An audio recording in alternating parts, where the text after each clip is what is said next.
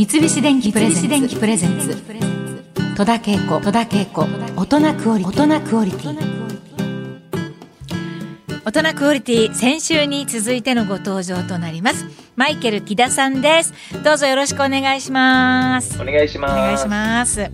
えー、マイケルさんはね日本に来られて見つかったのが、えー、葉山インターナショナルスクールの幼稚園で教える仕事だったということを先週伺いました。あの面接で葉山にいらしてでその葉山の街を見て、まあ、このエリアに住もうというふうに即決したそうですね。うん、なんかご縁があったということでそれでマイケルさんはなんとご自身で廃材を集めたりしてお家を建てたすごいですね。これはちょっとお家って言ったらあの作業小屋ですね。作業のね、まあ、アトリエみたいな。アトリエ。そうそうそうだけどそれはあれですか？いわゆる DIY みたいなことなんでしょうけれどももともとやってたんですか？まあそうですね。あの子供の時から、うん、父親も、うん、あのまあ、大学の間そう大大工さんも、うん、あのアルバイトしてて、えー、で、まあ、アメリカは DIY のこと、あの普通にみんなやってるので、まあ、僕も子供の時、父親とデッキを作ったり、トリーハウスを作ったり、あのある部屋をリフォームをしたり、まあいろいろその、まあ、トンカチの使い方とか、インパクトの使い方とか、その、水平を取ることとか、まあ、まあ、その、具体的な DIY の、まあ、いろいろ作ってもらって、で、最初、まあ、日本に来たら、まあ、一番最初の畑で、まあ、そういう作業小屋、物、物置みたいな場所を作りたくて、まあ、拾って本当に廃材とか、台風の後にあのビーチで転がってた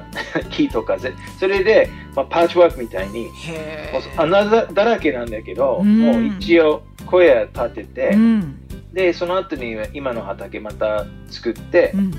でまあどんどん毎回作ったらやっぱり少しでも良くなるんですけど、ね、まあお父様がそうやって DIY とかやってて、まあ、そういうことを習って一緒にやってたり。でも他にもあの教わったことたくさんあるみたいですねお父さんご両親からも。コーヒーとかいろいろお豆腐とかお味噌を作ったりすることもできるんですって？そうですね、うん、まああのまあ、父親の仕事はレイディー・ボーデンのその研究の、うん、あのところのあの社長だったからいつも大きい会社がどうやってそのこのものを作ってるとか、うん、その科学的な話もよくあのされてて、ね、だからこれが欲しいこれ食べたいってなんかどこで買えるよりもどうやって作れるっていう考えになりますね。うん、それでまああの広い場所を探してもう何何度もお引越しもされて今現在は2,000坪のオーガニック農園を営んでいらっしゃるということでそうですね。どういったものを育ててるんですか？そうですね、まあ、あのまずあ農園は普通のよくその平らな、うん、あの四角い農園じゃなくて、うんうん、もう山の上にあるんですけどね。はいはい、で僕はその場所を見つけたらもうずっともう5年以上使ってなかったので、うんうん、もうボーボーでもう歩けなかった状態、だからまず開墾してもともと入ってた木とかもいろいろあと山菜エリアとかもいろいろ見つけて、えー、そういうところもそのまま生かしたりあと自分で開拓した場所をそこで野菜を作ったり、うん、までまあ、今は全部で250種類以上の野菜と果物とキノコとか、でさっき言ったあの山菜とか、あとお花とか、ハーブとかそうちょっと珍しい、あのティーツリー、あのそのティーツリー用のティーツリーとか、あとカレーツリーとか、カレーリーフのなんかインド料理で使う、まあいろんなちょっと珍しいもの。あと日本の在来種結構ハマったりして、まあ、東京の江戸野菜っていう言われるなんか内藤かぼちゃとか内藤唐辛子とか寺島ナスとか、まあ、いろんな、ちょっと、え、ちょっともう、全然もう私知らないようなことばっかりで、そうなんだ、すごいですね。まあ、あの、今の季節、なんか収穫してるものありますか、はい、今日は、うん、えっ、ー、と、わけぎと。新玉ねぎとか、あと、まだ春菊ちょっと残ってたし、ね、あと、そう、人参まだあるし、うん、でもこれからどんどん、あの、もうちょっとした玉ねぎ、あと、あの、今、山菜がすごいですよね。だからの伸びるとか、ね。うん、あと、アシタバとか、もうちょっとした餃子にんにくとか、あと、タケノコが、もう、あと、もう、もう今週でも取れるんですね。この季節最高。250種類もの野菜や果物お花などを育てているマイケルさんなんですけれどもこの農園というのを始めたきっかけはどんなことだったんでしょうか、まあ、子供の時から野菜作り学んでて、えー、また父親にいろいろ教えてもらったんですけど、あのー、日本に来た時この住んでるエリアは魚たくさん手に入る。そうですよね。であの近くのにある魚屋さんもすごい本当に毎日何十種類もいろんなちっちゃい魚いっぱい置いてあって、うん、あやっぱりこんな魚があるとブリアベースを作りたいと思ってたんですけど、であと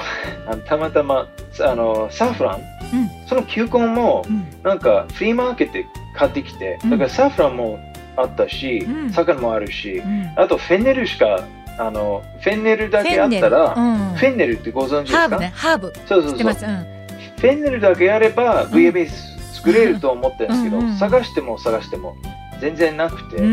最終的に見つけたんですけどもうすっごい高くて全然物も、あまあこれだったら自分で作るしかないなと思って、それプランターを買ってきて、もうその時マンションに住んでたからもう、ベランダで、あのちょっとやってみたら、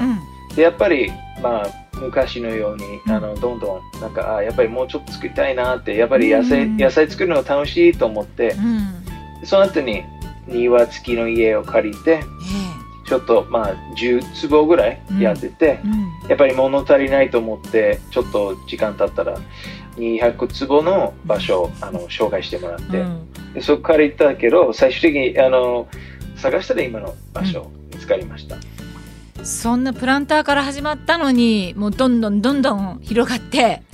そう今プランターの1万分ぐらいのすごいですね。2000坪。マイケルさんのところでは100%無農薬っていうふうに聞いてますけれども、うんうん、それ大変ですよね。いわゆる化学肥料一切使わずに。うん、うん、あの長い目で考えなきゃいけないなということが一つ、その農薬使ったのはまず虫を殺しちゃいけないと一つの命だからそれはもう子供の時からダメってと思ってたんですよね、だからやっぱり私たち虫がいなくなったら私たちも生きていけない、うん、だからやっぱり虫のあの場所も作ってあげないといけない、うん、で割とその虫のバランスはあの子たちの中でなんかバランス取ってるんですね。うん、だからちょうどね、今はいわゆる雑草なんだけど、うん、カラスのエンドうん、カラスのエンドってわかります。はい。それが今バーっていっぱいできてる。で、カラスのエンドはあの土も良くする、あの窒素をたくさん作ってくれる、あの植物ですね。で、そのエンドの上に今アブラムシがいっぱいついてるんですよ。うわーってもう、はいはいその子たちいっぱいいると、今度テントウムシがもう食べたい放題になってるから、どんどんテントウムシが増える。うん、で、テントウムシはあの今度、まあ、これから夏の間ずっと畑守ってくれるから、うん、だから僕何もしなくても、うん、もうそのバランスができてるんですよ。できてるんだね。で、その、まあ多分ね、年間で1割ぐらい、まあロスがあるんですけど、うんうんうん、でもその分は全然いいと思,、思います。それはフェア。もう僕がもう9割取って、虫と動物は1割取ったら、もう全然、うん、僕ずるいかもしれないそのぐらいにもらってるって。いやもうじゃあ自然にそういうふうにできてるんですもんね。無理に何かする必要はないっていうことですね、うん、そうですね、ね。まあ昔みんなそもう普通にそういうふうにしてたんですよね、ね、うん、ご飯できたし、うんで、まあ、そうしないとやっぱりあの未来がちょっと心配ですよね。さあそしてあの農園の方ではなんかイベントもされてるというふうに聞きましたけれども。そうですね、うん、そのまあ、ある時えっ、ー、と、例えば料理教室やってたり、あとそういう農業体験、あのやってたり、うんうん、季節によって違うことが体験できるんですけど、うん、お子さんたちがたくさん集まるんですか？そうですね、うん、まあ一時期、最近できてないんですけど、一時期結構ね、うん、あのもう定期的に子供のうんうん、あのイベントをやってて、あの例えば、きのこの原木、うん、あの自分たちで作ってて、でそれでしあの自分の家でしいたけができるとか、うんうんうん、そういう、あと、火打ち石の、えっ、ー、と、火起こしの体験とか、そういうなんか、まあいろいろやってました。それはもう子供に限らず大人だってやったことがないことがいっぱいあるから ねねあの都会の子供たちっていうかまあ私も含めだけど土に触るなんてことないんですよ本当に、うん、そうですよね、うん、だからそれができるだけでもねすごく貴重な体験だなというふうに思います。えー、まあ海や山での生活を楽しみつつテレビや映画にも出演されてもう本当に人生をエンジョイされているマイケルさんなんですけれども人生のモットーはカレントモーメント。今この瞬間を全力で楽しむ。これがモットーだそうで、はい。うん、過去や将来のことはあまり考えても意味はないというふうに思ってらっしゃるというふうに伺いましたけれども。あの将来のことを、うん、もちろん考えるんですけど、うん、その明日とか、まあ、あの将来のことばっかり考えちゃうと、うん、あのもう損するですよね、うん、やっぱり今今本当に生きてるこの瞬間ああの味わってないと気づいたらもうこの人生が終わるところにあれ？何をやってきたってなっちゃうから。あもうそうなりそうだ。その例えばご飯食べてる時、うんうん、本当にご飯の味がちゃんと噛んで、味わってって、だから、まあ、テレビつけてとか携帯をいじりながらご飯食べっていうのはもうそれただの給油になってるからそれもったいない、うん、で半分半分になってるから、どっちもなんかもったいないし。あのそういったものの考え方っていうのをマイケルさんはいつぐらいからそういうふうに思うようになれたんですか？まあ、あのまず母親、えーと、うつ病とパニック症ずっとあってで、うんうん、すごいオープンで、うん、もう普通に毎日その話をあのしてたんですね、うん、よくカウンセラーにあのとかセレピストを見たり、うん、でまあ、自分も 10,、まあ、10代の時、うん、アップダウンが激しいんじゃないですか、で14歳の時、まあ、その時結構自分の服を作っていて、である日すごいファンキーなズボンを作ってて、うん、8時間夢中になってずっとあのミミシンでずっと作ってて、うん、で途中作ってる間にあれ今すごい幸せだなと思って、うん、なんか何も余計なこと何も考えてないもうこっちだけ、目の前のにあることだけ考えてるから。でそその時からあやっぱり自分が結構繊細だしアップダウンがあるからやっぱりずっと例えば趣味とかあの自分のパッションがあれば、気持ちが楽になるって思ってそこから結構ずっとアクティブで暮らしてるんですけど、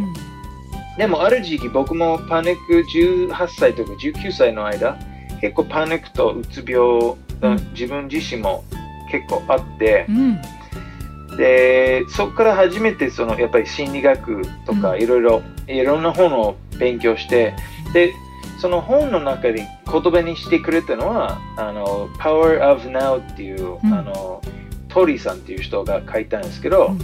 現在の力っていうあのあの直訳するとそういう、本当に今の瞬間だけあなたの人生はこの瞬間だけですって、っていうですごい心の中で響いてて、心配してることとか悩んでることで、まあ、未来のこととか過去のこととかで考えすぐ言っちゃうんだけどでも意識するだけであのどんどんこの瞬間味わうことはどんどんうまくできるようになると思います。まあ、あの急に今の考えになったわけではなくてマイケルさんにもなんか思い詰める時期もあってそれはでもご自身で勉強してそういうふうにまた開拓されていったってことですね。そうですね。三菱電機プレゼンツ。戸田恵子、戸田恵子、大人クオリティ、大人クオリティ。